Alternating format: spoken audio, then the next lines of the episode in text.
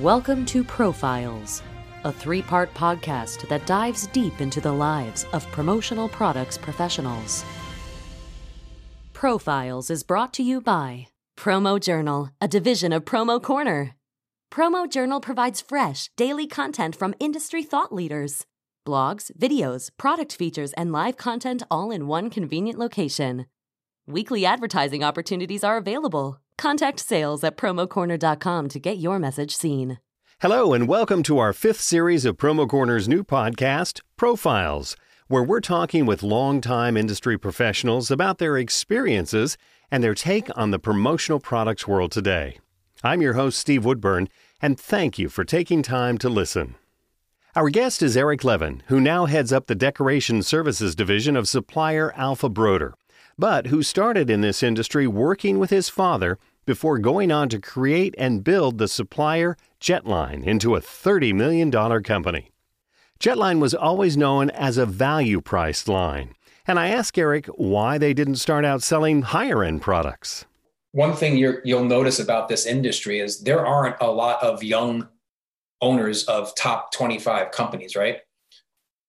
Well, what does it take to be a top 25 company? A lot of money.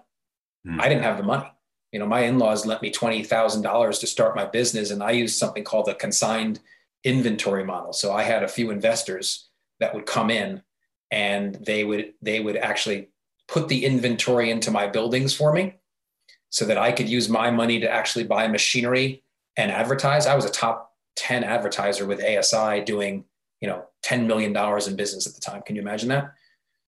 Um, and so, you know, I had to bring in product that was proven that they could sell and turn quickly, right? So you're not going to sell tons of a $20 knife back then or a cutting board. So the business started, you know, out of necessity and a lack of uh, financing. You know, I started the business that way. And then eventually, you know, we were in the process of swimming upstream. You know, when I sold the company, we were literally getting getting there. We were we were we were you know I wouldn't say we had a lot of high end stuff, but we were in that kind of six to ten dollar range. And our goal was to swim up, you know, and, and do a good, better, best brand. But you know, it's a cash cow. Think about what you're doing. You're in this industry. If you're importing from China, you are you are wiring funds and getting delivery 90 to 120 days after you you know after right well you're you're wiring funds right if that's assuming you have a relationship with a vendor then they ship it Okay. So that's 30 days just on the water. Then you've got to sell it. So let's say it takes 90 days to sell it. Now you're up to 120. And then it's 30 to 60 days to get paid by your customer. And by the way, while all this is happening, you need to reorder more product. So this industry is, you know, unless you are capitalized intensely, it's just a really hard industry to break into. To answer your question, it was out of necessity. We would love to have have been a higher end company at the time, but it took us years to get to the point where we were even, you know, in the middle. You know, getting those five to ten dollar products took seven, eight years just to get to the point where we could even afford, from a capital perspective, to do any of that kind of stuff. Jetline was based in the New York area, but it became clear to Eric he needed to make a change. At, at our peak, we were in five different buildings because unfortunately, when I was young, I didn't understand when you sign a lease, you can't just get out of your lease I've learned to put out clauses in all of my leases, but we, you know, we, I told you we moved from that original spot downstairs, then we took the place across the street, but we just kept growing. So then we took room in, in a building on the, on the, on the other side of the parking lot on the fourth floor. And then we eventually outgrew that and took space two miles away. So at our peak of being just not a very reliable supplier, we were like fighting with the moving guys for the elevator across the street to get our stress balls downstairs so we could decorate them. So what ended up happening is lo and behold, finally the stars align and I'm able to move. So we actually moved from Yonkers to Mount Vernon, New York, which is only about a 15 minute ride across the county. But we were in a 100,000 square foot facility on two floors.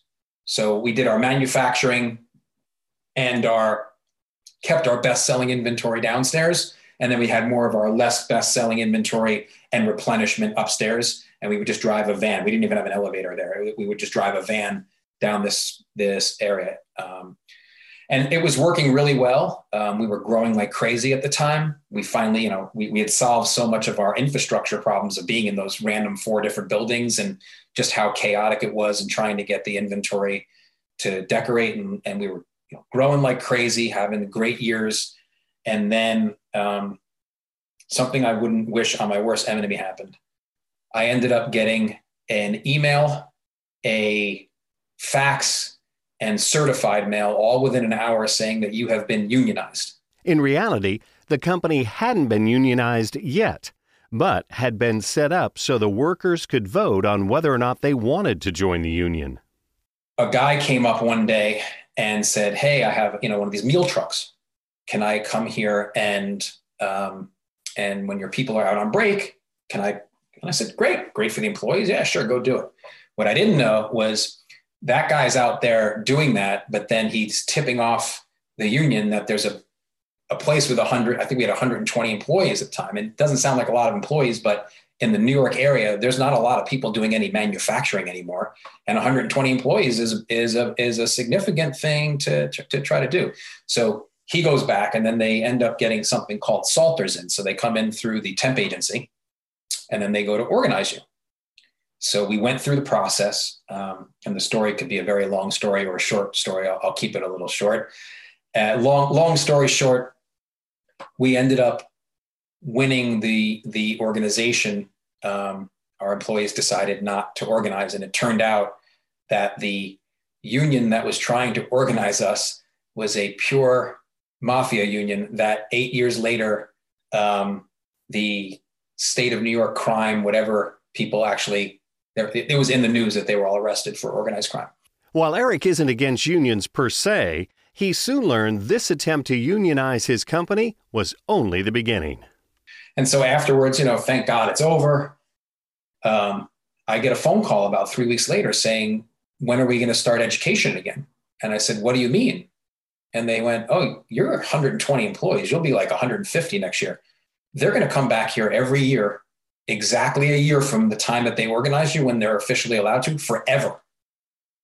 And so I just said, I, I can't, I can't, you know, I, I, can't, I can't run a business like that with that kind of pressure.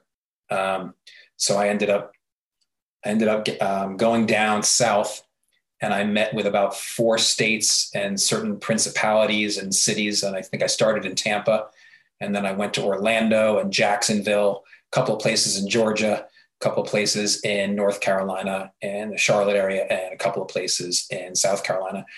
After scouting locations in the Southeast, Eric settled on relocating to Gaffney, South Carolina, where there was a great labor pool, the perfect facility, and financial incentives to help ease the move. The town of Gaffney organized a press conference to announce the move, and it proved to be a bigger deal than Eric anticipated.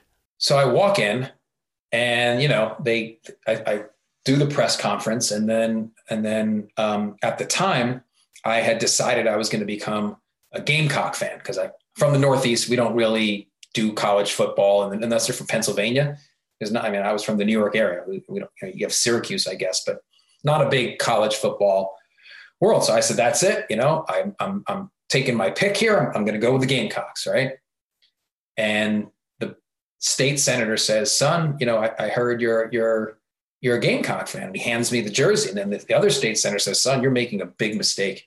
And then he hands me the Clemson jersey. He soon learned about the water tower in Gaffney people refer to as the giant peach butt. And he was also given a nickname by the town residents who thought he was poor.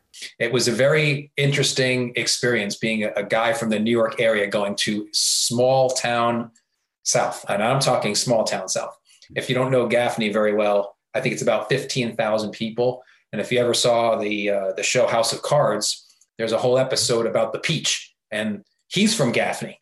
Well, that peach exists. My my little apartment was uh, right down the street from it, and I used to go out and in the morning and drink my coffee, and I'd stare at the peach down there. So it was a it was a, you could have done a sitcom about this New York guy moving his business down into a southern city, a southern town of 15,000 people. My name was Boss Man, by the way. Anywhere I went, my name was Boss Man, and I couldn't go anywhere in that town without seeing someone who called Boss Man. How you doing? If I walked into a Walmart, hi Boss Man. If I went into a restaurant, hi Boss Man. Anywhere that I went, I was the Boss Man. I was relatively thin guy, right? So I'm, um, I'm in the plant one day and somebody comes up to me and he goes, boss man, why are you so po? I'm like, what? He's like, you po. I'm like, well, I, I mean, I don't consider myself poor. I mean, I'm, I'm, I'm running a business here. I mean, I know we're, you know, things are a little tight at times, but down in South, if you're really, really skinny, you're referred to as poor because like you don't have enough to eat. Moving the company aided in its continued growth. But there came a time when Eric's gut told him it was the right time to sell. Yeah, so we we ended up, I think it was 2013, we ended up putting in a new software package. Um, and the software package just changed the game for us, like from a service perspective. You know, we were always a low cost provider. We didn't have, we had good service when there were an issue with an order, but in general, we weren't known for being a great service company. Um, and the software just changed everything for us. And we had a really, really good run, both profit wise, growth wise. Um, we started winning awards. And I had a, a minority partner, and, and we would always talk about it every year. And I said, I said to him, I, I think this is it. I mean, this industry is going to consolidate. We are a Me Too supplier. We didn't have that much that was, you know, proprietary to us. And I felt like, you know, pigs get slaughtered. It was the right time. We were hot. Um, I didn't even put the company really on the market. I actually, uh, I actually just started with feelers. The pers- person I called was Jeff Lederer. Um, you know, I live in Westport, Connecticut. Their company was in Bridgeport over the years. You know, I always, again, I had a lot of respect for Prime and and and the Lederer family and the way that they grew that business. And I said to him, you know, I'm ready to sell. He, this is the number that I need after taxes, and if we can come to that number in some way, shape, or form, we, we, let's let's make a deal.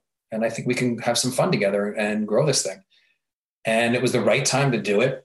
Um, listen, the reality is Prime got bought three years later by Alpha Broder, so the consolidation is happening. And I don't honestly think, you know, if if if I didn't do it at that time, I'm the opportunity may have never come you know, there, there, there were going to be some partners who got to dance together, and I didn't want to be sitting in the chair with no partner to dance to. Strike when the iron's hot. Every everything, all my spider senses were telling me it's time to sell. It's the right it's the right time to get this done. And and and and I look back on it, and I honestly, I have no regrets of doing it. It, it was the right time uh, to get it done. I, I, never thought I'd still be in the industry right now, but uh, it was the, it was the right time to get it done. He stayed on with Primeline as an executive vice president, and then Prime was acquired by the apparel company Alpha Broder. Eric was put in charge of building out the company's decoration capabilities for both apparel and hard goods, the position he holds today as Executive Vice President of Decoration Services. With his background, Eric has a unique perspective on this industry, and we ask him where he sees it going over the next five to ten years. Well, I think right now, you know, I think one of the bigger trends to the industry is brands, right? Bringing brand, bringing brands from out of this industry into this industry is a focal point of uh, many, many suppliers um, and distributors of this industry. So I think, you know, I think the industry is going to continue to get more associated with with brand names. Um, I think that's one thing that's going to happen uh, you know, I, I always think there's going to be room for the for the smaller distributor just because the the the overhead is so low to be in the business, right? I mean, you have to basically have a house and a computer and and and a network. So I don't think you'll ever see that go away. But do do I think consolidation is going to continue to happen on both fronts? I do. I think I think you're going to start to see more and more consolidation on the supplier side. There's no doubt about that. Um, and I think the industry, on the distributor side, you're seeing it as these aggregators start to to put together business models that that help that that that distributor continue to be profitable. So I think what, where do I see it? I, I see continued um, consolidation. You know, our industry is usually a year or so behind the online retail world. So I would I would assume that next year it wouldn't stun me if, if you saw that the web distributors of this industry, the online players, are up 11% because we usually trail by one year. So I think you're going to see, you know, the web distributors continue to take market share. I think you're going to see these aggregators and the ones that are building out these massive networks of distributors continue to grow. And then I think you're going to still see those really small guys. I get nervous for the medium sized companies. I don't I don't know where that's going to go. I don't I don't know how that that competes. You know, those they were very regional. They had very regional customers, and the web's kind of attacking them in in that front. And then the big guys are starting to take salespeople. So I think I think the low end, the small, the smaller ones survive, and the bigger ones survive. And I think the middle is where the real question is. As someone who built a company over a 20 year period, what does he see as the number one trait an entrepreneur must have? I mean, when you look up entrepreneur, the word risk comes up a lot, right? you have to be willing to take risk. A successful entrepreneur doesn't fear risk, they don't fear change, um, they embrace change. Um, that's a tough. That's a that's a that's a tough question. I, I, I would say if I had to stack stack rank it, it, it's it's risk number one, and and and a lack of fear number two, and the ability to embrace change number three. And I think I think one of the biggest mistakes that some people make that aren't successful entrepreneurs is they aren't able to eventually break away, decide that there are people a lot smarter than them, and let them start running the business for you more. You know, you can take it to a certain point, and then there comes a point where you either need to decide, I'm not going to micromanage the living crap out of this thing.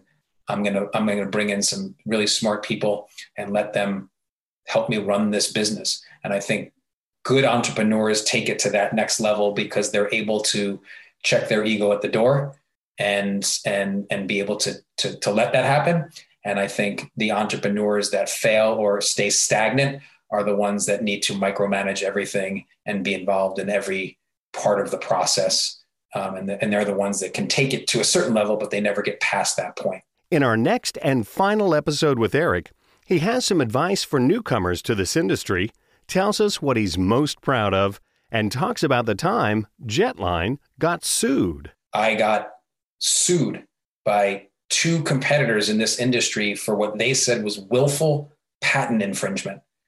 Willful patent infringement means that your intent is to break a patent.